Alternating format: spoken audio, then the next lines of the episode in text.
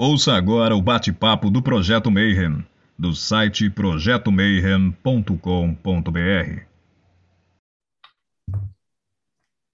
Bom dia para quem é de bom dia, boa noite para quem é da boa noite. Good morning for the good morning guys, good night for the good night guys, because today it's English time. Hoje a gente vai apresentar um programa mega legal com uma convidada inglesa ou holandesa, não sei, Bárbara. Ah, eu não estou nessa, mas vai falar inglesa. De templo inglesa. E a gente vai falar sobre Thelema, sobre feminismo, sobre John Fortuny, sobre tudo. Mas, para você entender, você precisa vir aqui e colocar Start Subtitle e depois trocar para português. E aí o YouTube traduz para você. And now in English. Hello, welcome, Georgia. How are you? Hello, I'm very well. Thank you so much for having me on the show tonight. Well, first of all, I will introduce the other guests because now uh, we are four, several of us. Uh, when we started the pandemic, it was only me, but I am a shitty entertainer. So I got a lot of new guests who are much better than I. So let's say hello to Ulisses Massad from enokiano dot com. Hi, guys. It's nice to be here. I'm excited to learn a little bit more about John Fortuny and Thelema and Babalon. And from the evil side of sudden death or morte subita, Thiago Tomossauskas. Hi guys, sudden death is a great name in English, but it's a pleasure to, he be, to be here tonight, and we are really honored to receive such a special guest. And from the Ecclesia Babalon, Barbara Vox. Hello, good evening. It's very nice to have Georgia here tonight. It's a special night for me as a Babalon priestess, and I'm sure it's going to be great to look into the abyss. Well, Georgia, it's a real pleasure to have you on the show. And the first question that we always ask is about your personal journey. In Portuguese, we all usually joke with our guests about, you say when you're a kid, you go to the church, talk to the priest, et cetera. And then twenty, thirty years later, you're a Satanist, Thelemite, has an evil temple. And how did that work? How's your, what's your personal journey? Um, okay, so that's it's interesting to think about in those terms. Um, I didn't grow up particularly Christian. I'm from England. Um, and I grew up in a very secular household. I was always fascinated by religion of all kinds, and I did a school project on Egyptian religion and things like this. Um, and so when I went to university, I decided that I didn't want to study philosophy. I wanted to study theology. And I did a four-year degree in Christian theology, and I studied things like church history and uh, morality. And I just thought it was absolutely fascinating. But I was very frustrated that we only ever spoke about Christian theology, and I wanted to know about all the different perspectives with which one could look at the gods. Um, and I one day discovered a poster in my college that had, it's a very famous picture, you, you might know the one I'm speaking of, uh, it's a medieval painting, and it's of a man with his head sticking out of the bubble, you know, the whole of the earth is inside this great bubble, and he's got his little head sticking out. And I thought it was the most fascinating picture. And it was an advert for a course on esotericism. And I'd never heard of esotericism. And I was like, wow, there's a whole part of religion that I haven't even heard of yet. So I went off and I Googled what it was. And I just thought it was the most incredible thing I'd ever heard of. So I applied. And I ended up doing my master's degree um, at Amsterdam, the University of Amsterdam, in esotericism. Um, I hadn't had any contact with the occult in any form before that. Um, but when I was doing my, my degree, um, a lot of the people who were also doing it alongside me were practitioners. And there were some, you know, pagans of various kinds, but most of the people were actually Thelemites and members of the O T O. And when we began studying Crowley and Fortune and the sort of twentieth century manifestations of occult, that was for me a sort of big moment. And I was like, okay, now this is stuff that I could really get into. And it was in that period that I had my, or actually during that exact class where we were looking at uh, Crowley's Invocations of Babalon in the Desert in Algeria, that I had one of my first ever visions or sort of visionary experiences um, of what I now recognize was the goddess Babalon. So as I sort of continued my studies, uh, I also began practicing. Um, I took a brief break uh, to have my first son, and sort of following the craziness of the first year of that, I really dove into sort of magical practice. Um, I got involved with the O T O and a lot of local occult and pagan groups in the U K. Um, I ended up meeting my husband um, through online Thelema forums, uh, exchanging poetry and words about Babalon. Um, I had, a, I don't know if I want to I'll go into too much deal with it right here, but myself and other members of the O T O had some disagreements, and I chose to leave. Uh, and my husband and I now run uh, the Temple of Our Lady of the Abyss, which is a, an pagan and occult temple, a magical working group uh, dedicated to the mysteries of the goddess Babalon. All right, so after this introduction, I have to ask the most important question. Who is Babalon, and what does it mean to be her priestess? You have to ask, who is she? I don't know. I wish I did. That would be wonderful. Um, and I definitely would like to spend a significant portion of my life uh, discovering the answers to that question. One of the things that I find so fascinating about her as a divinity, as a personality, is that you cannot simply say Babalon is X, Babalon is Y, because anything that you can say about her, the opposite is always also true. So she's a whore and she's a virgin, she's a mother and she's barren, she's good and she's evil, she's white and she's black, she's all of them. And to me, that is just the most fascinating and amazing and mysterious thing. Um, and that's one of the many reasons that I love her. What it, in terms of what it means to be a Babalon priestess, I don't know if it, if you, if you can say that it means or looks like one thing, because I think it's different for every single person who undertakes that journey.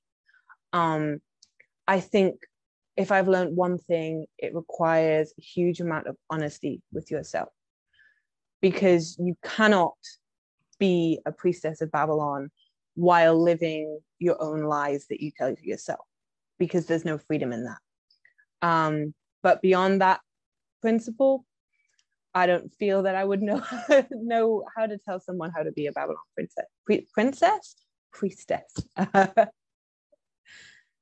I guess, uh, uh, yes. And you talk about uh, Babalon has a lot of fa a lot of faces, and I'm really interested in the faces you saw. So my question is, how was your first or more important experience with Babalon? Um, so that, that very, very first vision I described, I wouldn't say was necessarily a vision of her in a clear sense. Um, it was an idea about some kind of uh, a ritual. Um, My first really, but you just made me realize that that wasn't my first ever mystical experience. My first and perhaps most potent visionary experience, as opposed to perhaps experiences that come about, come about during ritual or something similar, happened uh, on the Isle of Mull, which is a small Scottish island where I was camping with a friend, um, and we'd stayed up too late and drank too much, and we were smoking cigarettes and staring at the stars, and I had an incredible vision of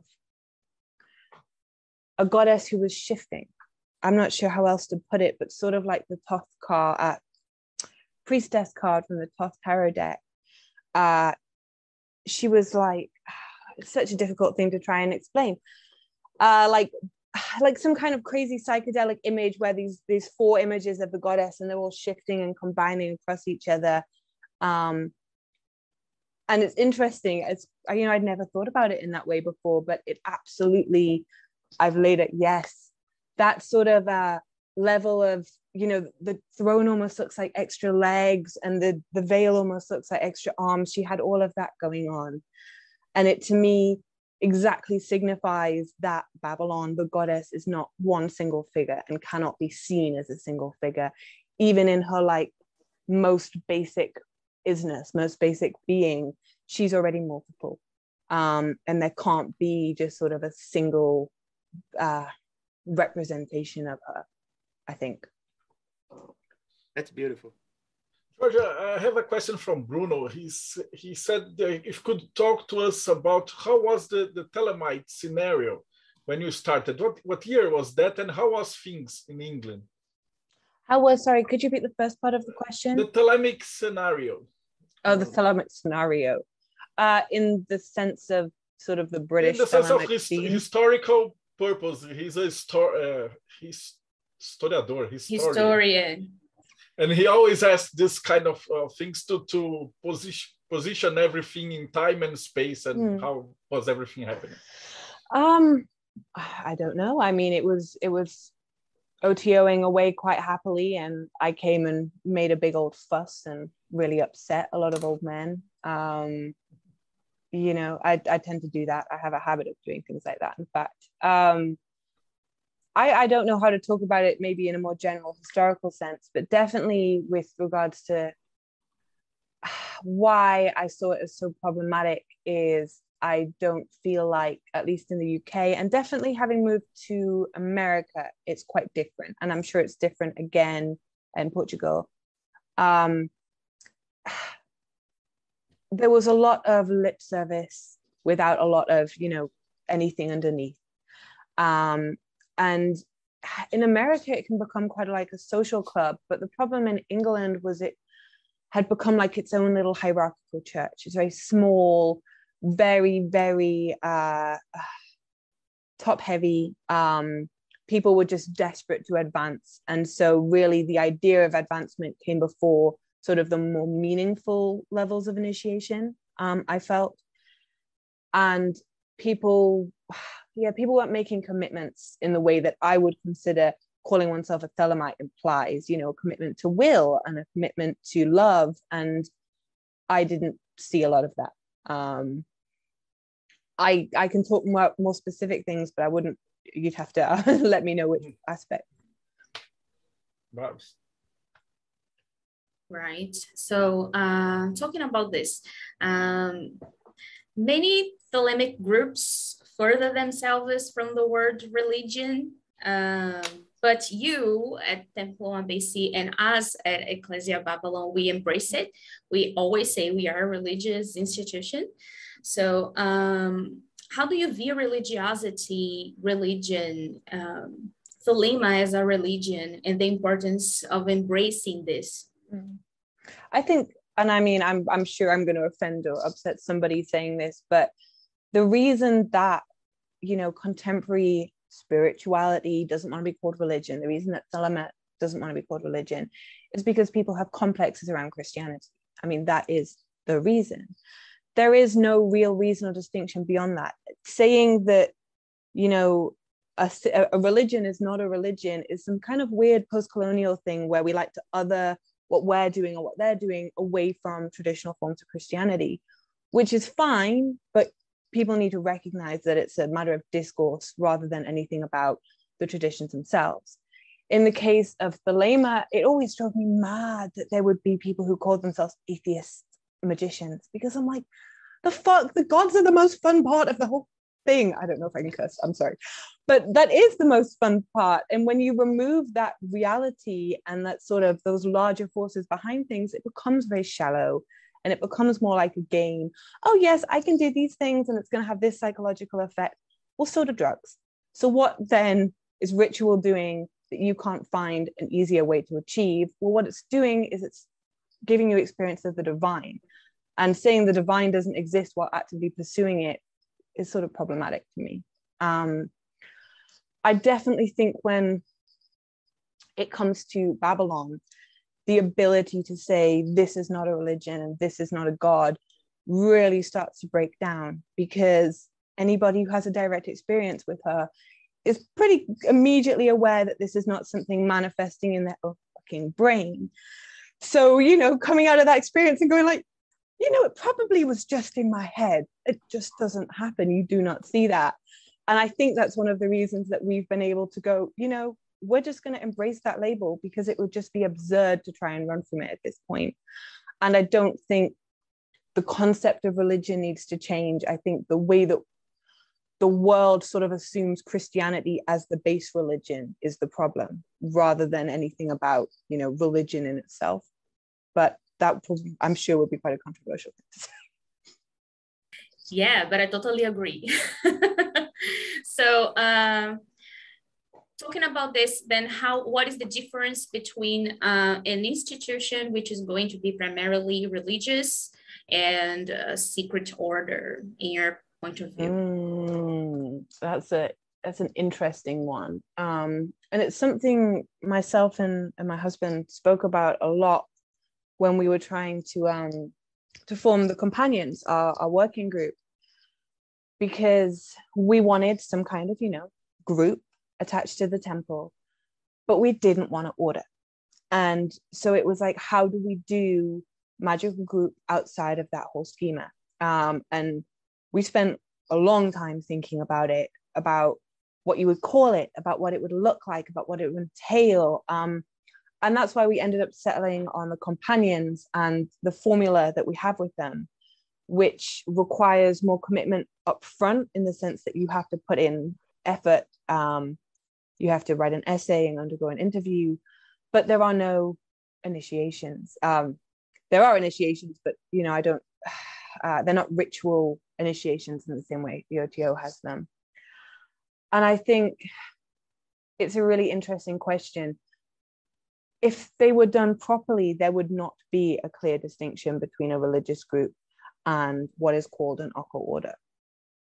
The order is just the inner aspect of the religion, as you find in many religions. Um, a really obvious one would be Judaism and Kabbalah, right? It's just an inner practice. Um, But I think the problem is people don't want true initiation, which can take years and you can fail at. People want to pay some money and have a nice two-hour ceremony. And now I have this little plaque on my wall that says I'm a master magician, and isn't it great? And it's not a real initiation. And that's where that divide starts forming. When you think that you can hand out or lay hands and change somebody's spiritual journey, then you're pretty, you've gone off, you know. Veered off the path of, I don't like the idea of true religion, but of true will, call it, you know.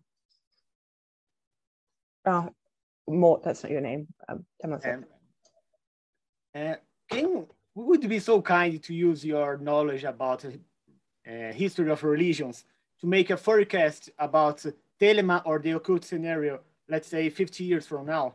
Are you an optimist or a pessimist? Um. About Thelema, I'm quite a pessimist. I don't see that it has grown in the past hundred years, and I don't believe that it's going to turn around and suddenly figure out uh, how to do what it should have been doing. However, but I mean, I would be very open to being pleasantly surprised in that regard. Um, I do think that paganism as a whole um, is massively coming to the fore. You know, the popular, pop, popularity of witchcraft. You know, it's a source of a lot of complaint. People get really arsy, like, oh, every teenager has tarot cards now. And you're like, yeah, that's what major religious and cultural change looks like. And it's fucking awesome. Like, come on. But I do think we have the potential to use that new impetus to have, you know, groups of serious practitioners being able to use that to strengthen what they're doing and to sort of become leaders, or at least become, you know, a place that people can go when they get tired of witch talk.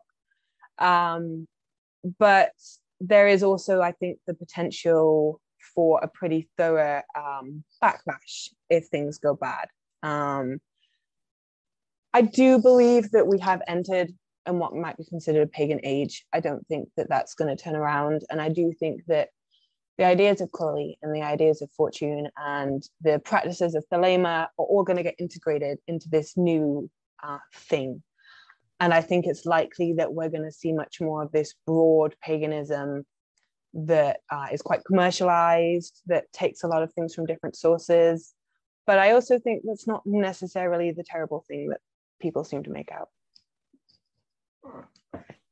And what about the current one fifty-six? Is that the way to make the Thelema grow back, uh, well, into, into being what it has always been supposed to be after all? You know, so I can answer you as a historian and a scholar, or I can answer you as a priestess. That particular one is difficult to answer together, because the scholar of me would say that is definitely an important thread in... Um, That's completely, sorry, I'm losing my train of thought. That's definitely an important thread, but is it going to change things? Because the biggest, to me, um, not problem, but difficulty in sharing the one fifty-six current lot widely is it's difficult. It's difficult to engage with. It requires not necessarily, you know, like a degree in book learning, but it requires reflection, reflection on self. And like I said, honesty. And I think those things are really hard to enact on a really wide scale, or can be. Um, by the other token, as priestess, I absolutely think that the one fifty-six current is going to be a major player, is already a major player. It is one of the major inner forces that's motivating a lot of what's going on at the moment. Um, I feel, I, I like to call Babalon Our Lady of the Apocalypse, because she is an apocalyptic goddess. She is the divine force of the Anthropocene. You know, the world is falling apart, and it's her. She is the manifestation of Mother Nature dying and Mother Nature wreaking havoc because of what we've done. And to me, that actually is who Babalon is. So everything that we see now in the world, fires and war, these are actually physical manifestations of the fury of Our Lady, if you like. Um, We talk about the apocalypse. So I have a question about the book of Revelations.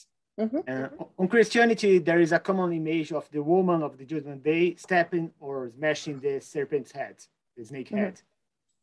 And in the Temple Abyss emblem, there is a snake also, and we know about the, the sacred woman. So this image of the woman and the snake, is the, it, it, it, was, it is reinterpreted or Uh, read in in a different way from the Christianity. What it means is snake on the, in the emblem. So I hadn't I hadn't thought of it in terms of uh, the snake of Revelations or the sort of biblical snake of knowledge, but it definitely um, partakes of those. The snake in the emblem is the uh, path of the serpent up the tree of life. Um, so it's the path of, of knowledge that comes up from the body towards the divine, as opposed to the sword of wisdom, which descends uh, from divinity. So that's sort of where that came from. And that was a creation of my husband, uh, Nemo's, which was given to him by Our Lady. And then he had designed and drawn up. So it's indeed in the foot of the woman. Yeah, I hadn't, like I said, I hadn't thought of it like that, but it, it totally works. Um, I like that. Uh, You're, that... Muted. You're muted.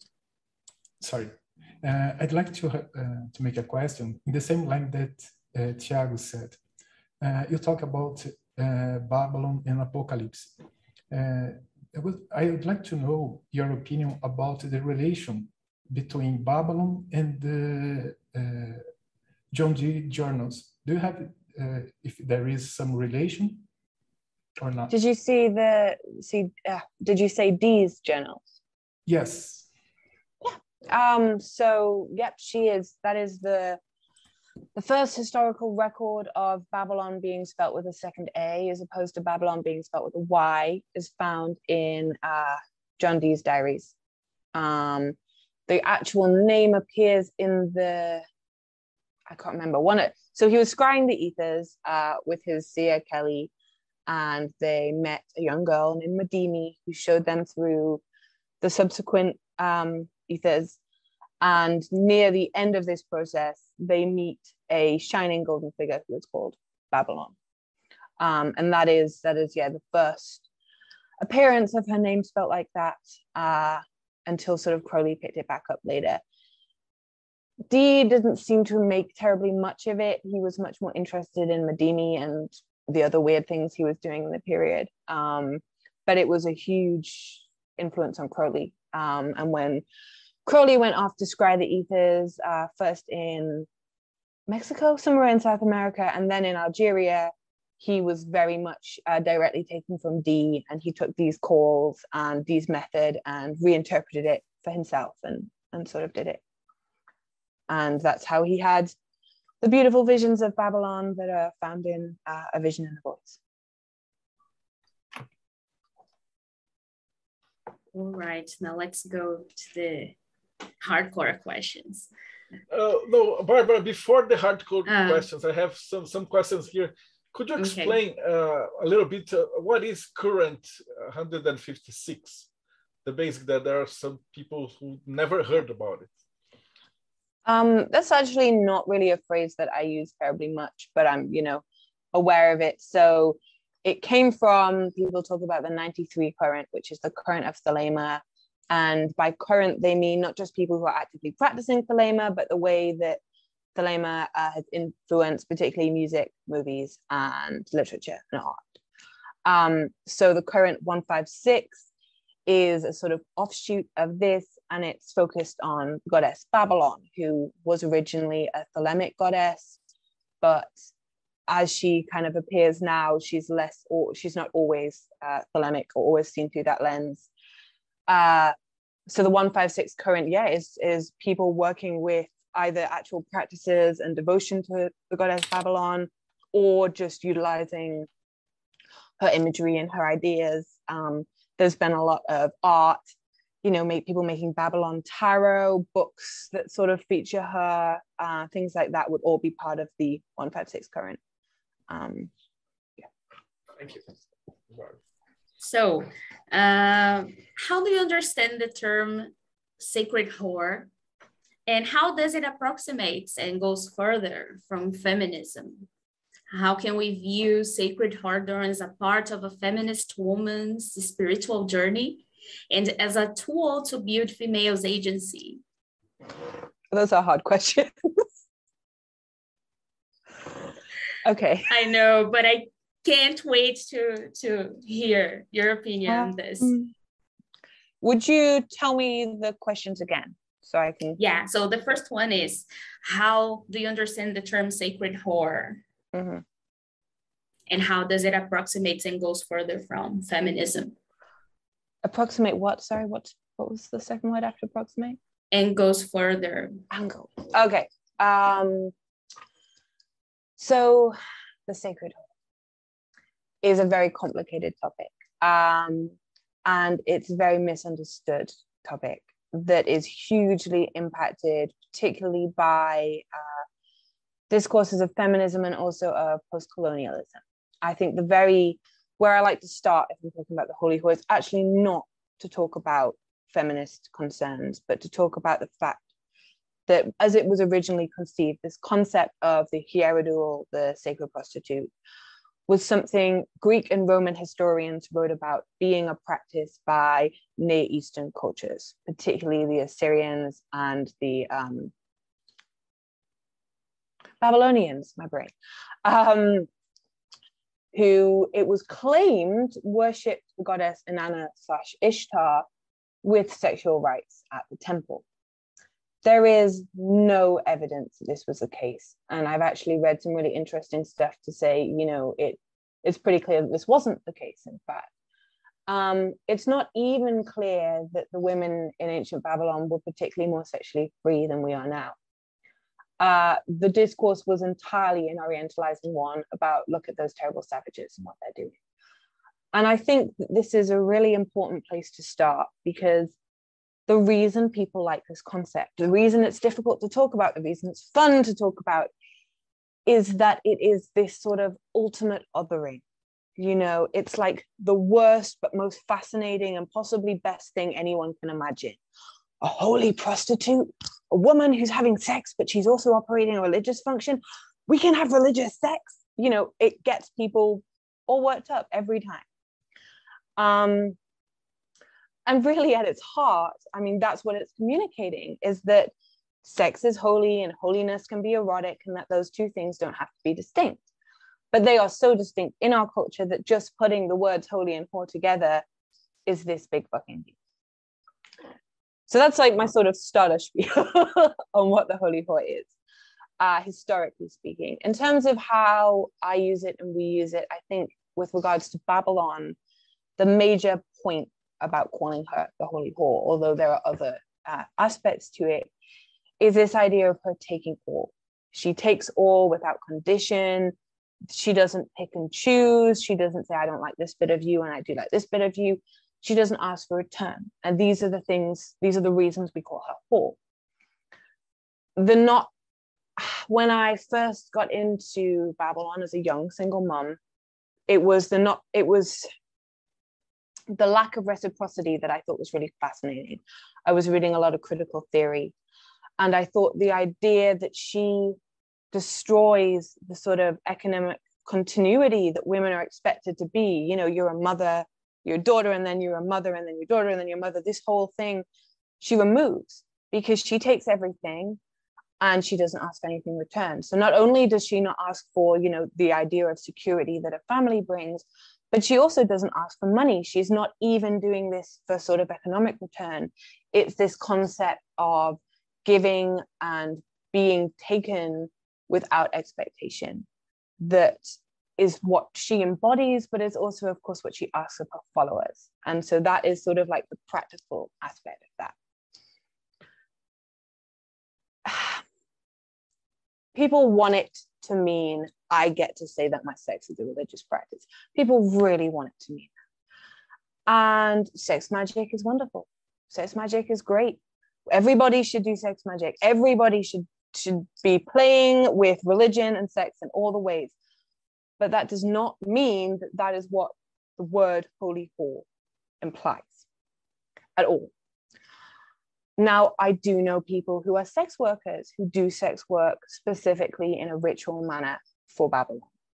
And I think that gets into really, really interesting territory where, you know, I cannot say to my friend who is a Babylonian sex worker that she is not a sacred whore, because she is absolutely, literally a sacred whore.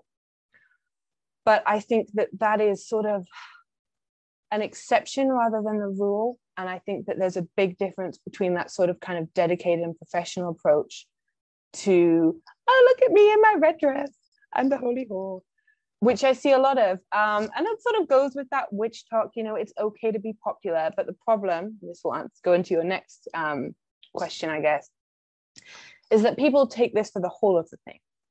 And then they take Babalon as this sort of weird aesthetic sexual ideal rather than sort of a devotion practice.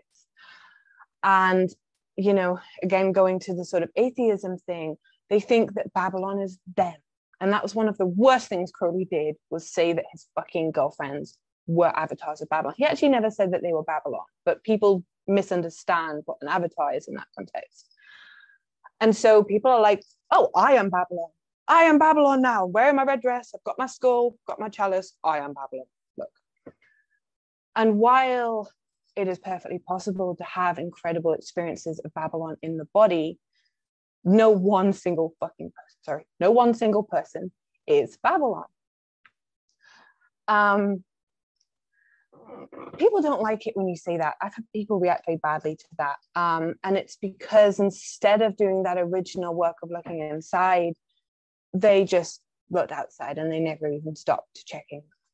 Um, so that's the real problem with that term holy whore, which sort of brings us to the concept of it in feminism and in women. I, I don't know if I want, would say it's about, you know, feminism as this sort of theory as much as the lived experience of women.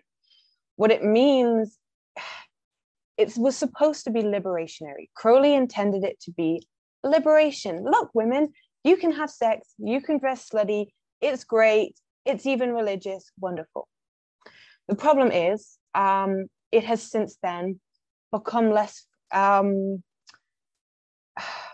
revolutionary. Yes, yes, that's the word I was looking for. The revolution happened. We had the revolution. We came out the other side and the discourse didn't change. So now, instead of this call to being a holy whore, being this like, wait, what?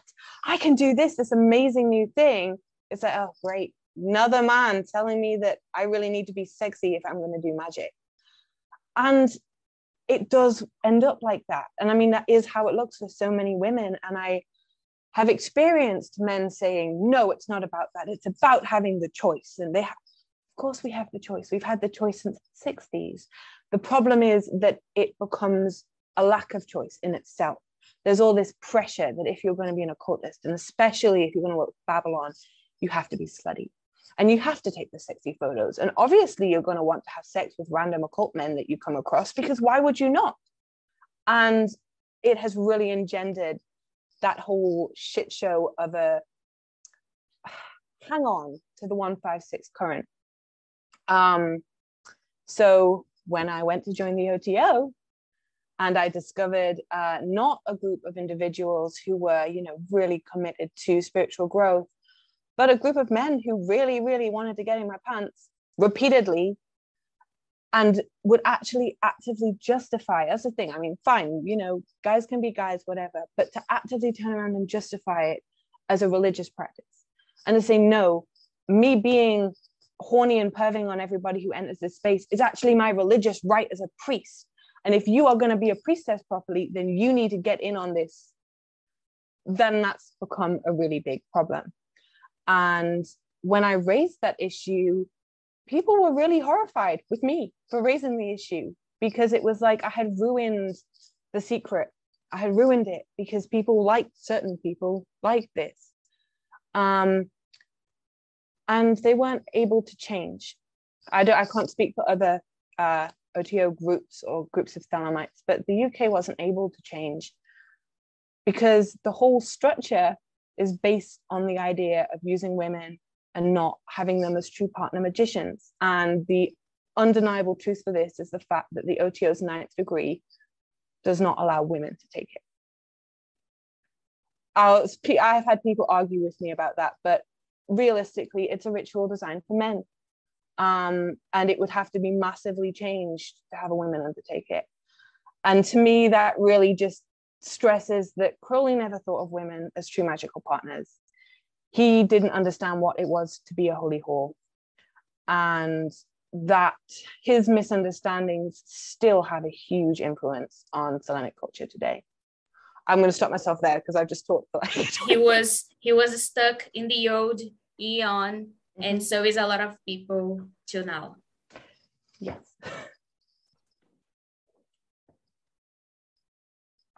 My turn. Yes, yes, please. Um, I have a question here from Andressa, one of our chat participants. She asks, and I quote, regarding the common and occult physiology on the female body, what are the main differences that you perceive in practice of sexual magic by woman, whether in the sense of devotional practice, self-transformation, or magic itself? That's another difficult question. Um, and I would start by saying I'm not, don't think I can truly answer it because I've not had an experience outside of a woman's body. Um, and I think that that's one of the issues when trying to talk about the different ways that female and male bodies uh, experience sex or magic, is that you're only ever going to have one, well, most people are only ever going to have one side of that experience. When I was a young I was a young magician. When I first started out, I thought that there was this really big difference. Um, I have come to understand that there is a big difference if you're doing O T O sexual magic, because O T O, or I guess I'd call it Crowley's form of sexual magic, really relied on the fluids, the different fluids which are mixed to make the elixir of life. So in that regard, it matters your gender. I would note that the feminine fluids used in that operation aren't actually sexually, sexual fluids at all, because, you know, Crowley didn't understand how women's bodies work. But, you know, um, so not only do you have to be a woman, but you have to be an actively menstruating woman to take part in uh, O T O, Crowley's O T O sex magic. I like to talk more about, I think, you know, we have different bodies. Everybody has a different body. So I think far more interesting than talking about uh, women's bodies and men's bodies and the different things they can do is the differences between every single body. You know, I'm sure that the way that I and you, Barbara, experience, you know, Babalon in the body in both an erotic and magical way is completely different. And that's one of the amazing things about it, is no one's experiences are the same. Um, I think that there are definitely forms of sexual magic where it makes a huge difference. Again, like with the kaulas, where you're making uh, formulas from fluids, anything that's sort of fluidic is going to make a massive difference. Anything outside of that, the longer I stay in the occult world, the more it seems to me that, you know, anybody can have masculine and feminine experiences of magic. Um, and that's not as easy as going, oh, I'm going to be masculine in the temple today. It requires true dedication. But I think there's a lot more possibilities held in the body than we often realize. And talking about the body, well, I'll bring the maternity issue. So maternity has never been on the table for me. I'm not a mom and I don't want to be a mom. So it's very difficult for me to understand what is maternity and how people feel about it. And daily I receive messages from a lot of women saying how they would like to be content creators and occultists, whatever, and they don't have time, they can't, uh, because their life is so difficult right now because they're moms. And well, I try to understand, I try to embrace them, I try to be as empathetic as possible, but I feel like I don't really grasp it. And you are a mom, you are great, you write books, you have a temple. So can you talk about being a mom and an occultist and all this experience? Uh, yeah. Um, so I have I have a six-year-old son, a one-year-old baby, and a seven-year-old stepdaughter. So I have lots of children. Um, I mean, there's a few different ways to answer that. Being a parent absolutely changes uh, your ability to do certain kinds of magic. So with a young child under, say, three, you basically can't do ritual magic regularly, because in what world do you have four hours of complete freedom and silence in order to get in that space and do that thing? You just don't. You also can't do, you know, I used to go in for like three day long magical retreats. All of that shit is gone, right? I'm lucky if I get ten minutes a fucking week to meditate. That's not true. I mean, I'm exaggerating. But I don't, it's not something I have a lot of time of. And children are really exhausting. They are. Um, but it's also, I mean, specifically in the case of the kind of people you're saying, I mean, I have those children. I also just managed to finish my PhD, and I have a job, and I run a temple, and I write. Um, it just requires will and desire to keep going. You know, and it's very, very easy. And I, it makes me sad because I see so many of my friends having children and that becomes everything. They cannot do anything outside of it because it just, it consumes you. And then it can be very hard to try and find some space for you in that. It's easier to turn that off. It's actually easier to go, no, I have no time. I'll just do this. It's difficult because as soon as you start trying to do things, you realize all the things you can't do. And you realize the ways, you know, that you, the things that you're not able to do, the person you want to be that you can't be right now. Um, but I think you have to keep trying or it becomes your entire personality, and having children is not a personality or an achievement, you know, um, despite what many people say. I do think, however, with regard to, so that's sort of my spiel on, you know, being a magician and a parent, you know, um, with regard to Babalon and parenthood though, I think that she gives space to articulate something that's really important that isn't spoken about, which is the negative emotions associated with parenting: resentment, dislike, hatred, you know, depression, all of these things that you feel. And you're holding a baby, you're supposed to love the baby, the baby is the best thing ever. You hate the baby, you kind of want to kill the baby, the baby has been crying for six hours and it won't stop. And you know, it's okay. You're not supposed to be happy all the time. You're not supposed to never resent them, but we don't talk about it as a culture. And so people whisperedly admit, sometimes I hate my baby. And I used to really make a point, almost like a practice, talking about how much I hated my child in a joking term, tone, you know. But because people need to hear it. People need to hear, I don't like this kid. People need to hear, God, I want to kill this kid. Because other people would go, oh, oh, we're allowed to say that. Yeah, I hate my child too. See, we need to do this. We need to talk about this. Um, and then there's, you know, less nice aspects of it, you know, loss of children or children you didn't want to have that you were forced to have. These kind of realities exist and people don't talk about those things. And again, I think Babalon really has a powerful space to find a different figure of divine maternity that's not this big, pregnant, happy Mother Earth, you know, because I never got that. I was always like, what the fuck is this woman? You know, Babalon is a mother and she's a crow and the thing that she's creating, you know, being a parent when the world is burning is also really difficult. And she also helps me grasp, you know, wow, I'm raising several children to live in a world that might not exist in fifty years. And the ways that I deal with those kind of ideas are going, you know, hey, well, Babalon created a massive cup full of foul abominations and she's okay. So um, I think she has a really important role with that regard, you know, just in the same way that she is important for the negative aspects of sexuality. She really has that. And I do think that that's maybe something that you could offer some of these women who, I think often the desire to sort of be an occultist is really a desire to have a divinity to work with. You know, people don't really know what that word means. They just feel an impulse. And what they feel an impulse for is a religion that's not Christianity. It's, it's a different kind of relationship with a god.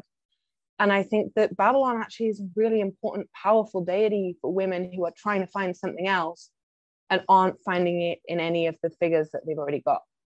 Um, Maybe I'll write something on that at some point. Maybe being still a person after being a mom is one of the goals of the woman of the new A O.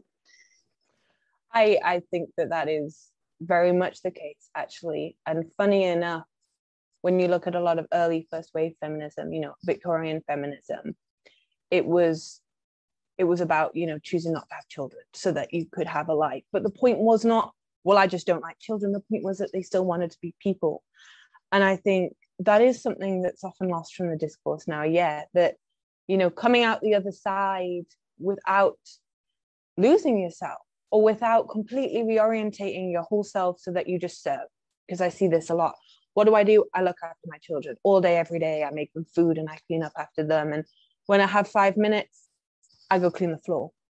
You know, whereas when I have five minutes, I sit my ass down and I read and I tell the children that I'm not talking to them because I'm reading my book right now. Um, and I think, yeah, I think that that is, I like that. The aim of the woman is to not lose herself amidst the children.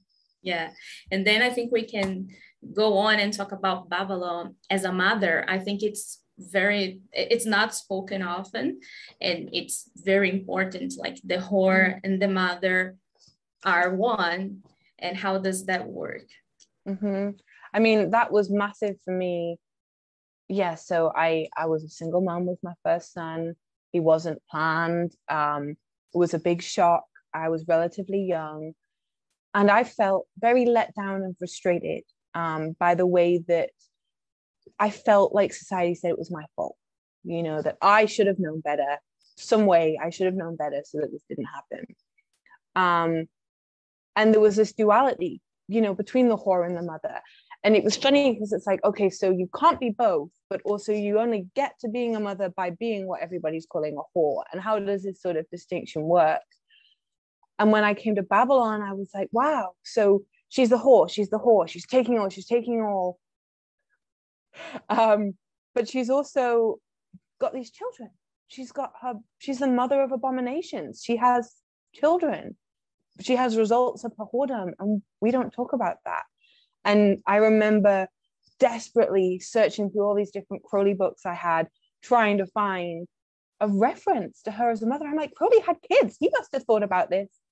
And he didn't. Um, of course, he had a very difficult relationship with his own mother. So, um, but yeah, and I definitely think that's one of the most exciting, uh, I don't know, new spaces of Babalon work uh, to explore. And then uh, in Temploma B C, you wrote new masses where you work with the different uh, veils of Babylon. Mm-hmm. And I've watched a video where you mentioned how important that is, that women create new rituals and new masses where we are finally allowed to exist as magicians. How does that work in the temple? What are those uh, veils that you chose to use? Um, you mean of the rituals that I'd already written? So, yeah, um, I wish that I could say that the rituals that I've written were sort of planned in this pre-thought out way to achieve a certain goal, but they were not. Uh, nothing I ever write is, apart from my academic stuff. Um, and those are the best ones, the ones that we only understand later on. Oh, very much so, very much so. Um, yeah, all the best stuff I've ever written, I don't even remember writing. I'm like, I wrote this? Did I write that? Okay. Um, but yeah, so the two, I've, I wrote a ritual called Persephone's Math, um, which I called Persephone's Math because one of the central images was this biting of fruit and this blood dripping down the chin and things that almost wasn't there in the final one, um, but I didn't feel like I could change its name. That was my first formal ritual, and I, the I guess the liturgy of it, the, the poems of it came like en masse, and I actually remember I was walking to work and I'm like, oh shit, I better get a notebook out because this is not stopping. This is just, okay, okay, we're doing this, we're doing this. Um, and it's, it's a very powerful ritual. Um, I don't, I haven't performed it in almost three years um, because it embodies a certain, as you say, veil of Babylon as destroyer um, and as sort of, uh, dominator of men, I suppose. It's a very, it's a very uh, Babylon as dominatrix, not in a sexual way, but as, you know, an actual dominator sort of thing that was aspects of what I was exploring with her at that point. But when I came to do it several years later, it didn't feel like it was the right ritual for me personally as a magician to be performing anymore. So it's not that I don't feel like people should do it. It just, you know, Um, I wrote one called Liba Sophia, which was an attempt at something. Uh, no, it was it was sparked by a fascination with the idea of Sophia as a sort of um, counterpart or sister to Babylon. So not that Sophia's wisdom was Babylon, but that she was sort of the feminine Holy Spirit to Babylon's mother and daughter. Um, I've also heard some people refer to Babylon as the Shekinah, and it, it kind of played with that idea as well. Um, and what other one? Oh, and I wrote one called, um, oh, the Equinox of the Bees, um, which was inspired, my magical name is uh, Melitides, which is uh, an, a title given to Persephone, and it means she who is dripping with honey. Uh, and it was inspired from my relationship with myself, I suppose, and that name, and myself as a magician. And that one was actually written for me. It's one of the only ones that I actually wrote for me to do rather than as a public ritual, um but it's also one of my favorites. Um so yeah, I I haven't written many rituals recently. Uh they're one of the things that it's hard to do with children because I would get absolutely obsessed with it for about three days and just do nothing else, um and it's hard to pick that sort of up and put it down again.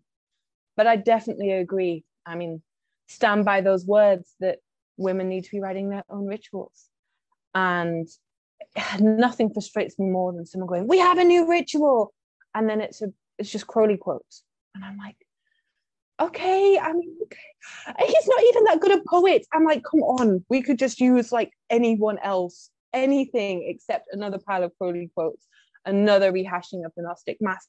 It's not that great a ritual. It doesn't need like fifty new versions. It's, it's a very nice ritual, but I don't think it needs to be done over and over.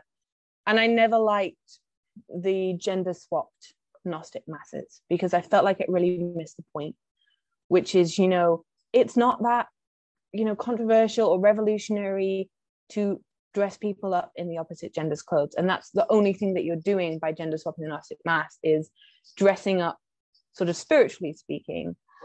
It's so much more interesting to see what women would come up with themselves as magicians in order to enact that magic. Um, and I hope that people continue to make new ones, because I love it. Um, one of my favorite things about the companions is having people go, oh, I wrote this ritual. And I'm like, oh, a new ritual, yes. Uh, yeah. Great. Um, so I think we are reaching the end of the thing. I wanted so badly to talk about Dion Fortune. Go on, Thiago. Too about Babalon. Uh, it's been pretty clear for me now that each one of us have something different to learn from Babalon. But my question remains that, do you think that men and women as a group have different things to learn from Babalon? I'm, I yeah. mean, some some uh, main lesson for men or um, main lesson for women. Do you think there's, is there something I think, like that? Yes, I think that there are lessons that everyone can and should learn from her. But I do think that there are lessons that she will teach to men. And I think that there are lessons that she will teach to women. And I think she also has lessons for people who identify as non-binary or have questions about their gender. I think that she invokes or, or catalyzes an intense self-examination that looks different for everybody. But broadly speaking, we at the temple do agree that there are what you might call masculine and feminine mysteries associated with Babalon that broadly can be seen to be similar to the hero and heroine's journeys. Um, that's an idea. Well, uh, Georgia, you said you were, it was really hard to write books while taking care of children and things. Uh, tell us a little bit about your books. Uh, oh, because um, we were talking about Babalon, Babalon, and, and Barbara said you have some amazing books, and uh, I'd like to know, know a little and bit about. And we can buy them here. We can buy from. Yes, yes, and where yes. can we find yes. them and all, all things? Um. Like okay, so I wrote. If, I wrote... if there are plans to translate to Portuguese too. So. There are, okay, let me answer all the questions. So I had three books. Uh, one is just contains some of the uh, rituals that I spoke about, uh, and is, is much smaller and was published a while ago. Then I published a book full of essays called Approaching Babalon, um, that are also illustrated with art uh, from an artist called Lupe Vasconcelos. Uh, they are very philosophical, sort of poetic explorations of different aspects of Babalon. And finally, I wrote one called Babalon Hymnal, which is a collection of poetry and hymns and visions and such like uh, that I experienced in my work with her. They can all be published, bought on Amazon or on Lulu, if that's your thing, and directly shipped to Brazil. They're Some friends of mine were working on a Portuguese translation of Approaching Babalon, but uh, they paused working on it because they were in school uh, and it was too many conflicts. I'm hoping that will be something that's picked up again in the future. In the meantime, if people wanted to read some of my work in Portuguese, if you go to my website or the temple's website, which is templum abissi dot com, there is a bunch of my articles and essays which some kind people have translated into Portuguese. And I believe there's even the uh, equinox of the bee rituals in Portuguese there as well. Great. And to those who are uh, watching us here, all these links will be on the description of the video down here. So just to say we didn't, please tell us a, a little bit about Dion Fortune. Uh, here in Brazil, basically, everything we know about Dion Fortune is the mystical Kabbalah and psychic defense. Besides that, people basically don't know she has written a lot more than that. So can you tell us about your research and the other books you've researched, and how important do you think they are and why people should go after them and read them? I will give you my elevator pitch of Dion Fortune. Um, so I just completed my PhD, and my thesis was on Fortune. I was exploring her novels. So she wrote Mystical Kabbalah, which is wonderful, and uh, Psychic Self-Defense. My probably my favorite book, uh, non-fiction book of hers is The Esoteric Philosophy of Love and Marriage, which is very old-fashioned, but if you can get over that, and if you're interested in sexual magic and erotic polarity, that is one of the best texts out there. She was a member of lots of different secret orders and put some things in there that are, you know, just really good. And she really understood what she was talking about. And that has had, that's been one of the most influential books for me, full stop. Um, Fortune also wrote uh, four novels and a bunch of short stories. Her novels are all occult. Um, and the focus of my thesis was the fact that she actually intended for them to be initiatory. So she thought that if you read her novels, you could experience an initiation into the occult world. And she actually wrote them with the intention that, you know, normal people would read them and get into occultism. Um, she does this with a bunch of different techniques, which is what I explored in my thesis. But the main thing is that they have a very hypnotic quality. Um, and you sort of like get into them and imagine your own versions and want to, you know, enact some of the things she talks about. And that is precisely how she thought they would begin to have an effect. Um, if you've enjoyed the kind of things that we've been talking about today, especially the divine feminine, I would go and recommend that you pick up a copy of The Sea Priestess, which is her most well-known novel, um, and really explores how some, the you know, people in the nineteen thirties might have begun worshipping Isis um, at a, a seaside fortress in Britain. Um, and they're very funny and dry. Um, and the thing about Dion Fortune is she's not terribly well known and she's not super famous, but she, other than Crowley, was the biggest influence on the sort of development of the twentieth century occult milieu. Yeah, like things like the obsession with crystals or ley lines. Dion Fortune was the first person to write about ley lines uh, in the contemporary occult milieu. She, her ideas of polarity have been hugely influential. Her stuff with Isis and Arthurian legend, uh, so many of the things that she wrote about have come to be massively influential. Um, and I really think when you read them, you can trace, you can go, oh, that's where, oh, wow, that's where that came from. Oh, wow. Um, and yeah, I just absolutely recommend her work to everybody because I think it's wonderful. Thank you. So besides the book, you also have some online courses and lectures. Tell us about them as well. Ah, yes. Um, I don't have any lectures. I generally give uh, lectures on things like Crowley, Fortune, sexual magic, Babalon. I don't have any lectures planned right now, but I may give uh, my Babalon lecture again at some point soon. However, starting this August, I am running my first ever course Uh, on the history of sexual magic. So it's going to be eight weeks, two months, and we will be exploring sexual magic from a feminist and post-colonial lens, beginning with, you know, the holy whores of the ancient Near East, uh, moving through medieval magic, uh, polarity and alchemy, uh, and into the twentieth century to explore Crowley's sexual magic, uh, Dion Fortune's polarity, and less known figures like uh, Pascal Beverly Randolph and Austin Osman Spare. And I'm super excited about it. I have been really obsessed with the concepts and theories of sexual magic for almost ten years now. Uh, it's what I did my master's degree on. It was a major part of my PhD work. So I am just really excited to get to share that with people. Amazing. So that's that's it. Thank you. Yeah. Oh my we, God, we just, I'm so happy. Two, no, we have two more questions that we ask all of our okay. guests. So, uh, Georgia, the first, they're all personal. So the first first okay. one, what is magic to you? Your definition, your personal just definition. Um, uh, magic is a form of relationship between yourself and the world around you. That's a nicely vague one for you.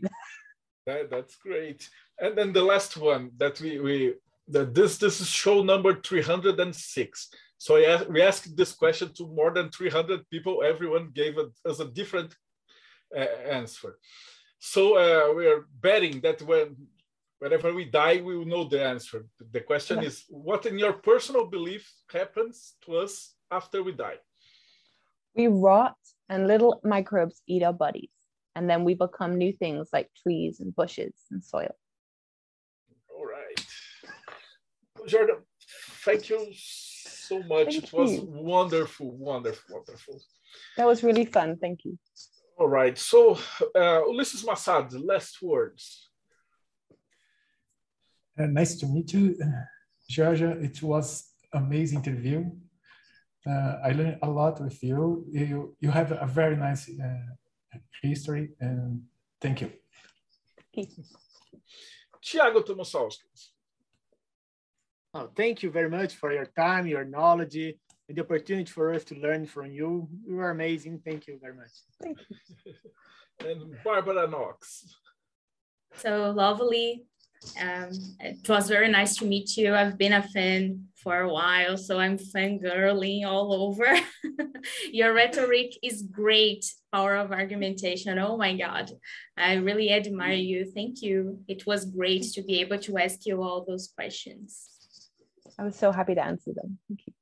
Oh, and thank you so much to, to be here with you.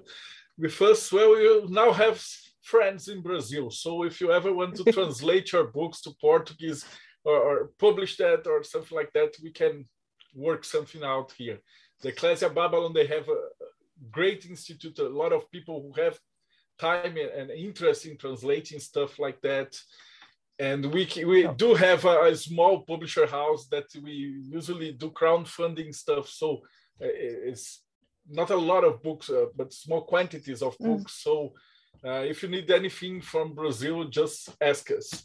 Thank you so much. He, for being he does a great job, Georgia. He's being humble, but uh, his publishing house publishes great books with like hardcover and stuff. And the audience is big, so. I would love to discuss that, definitely. All right. And to you that watched us, we survived one more English guest. So how do you say it in English? I don't know. You join the channel and press all the buttons. And subscribe. Yes, press subscribe. The subscribe button, press like button. And see you on next Bate-Papo Mayhem.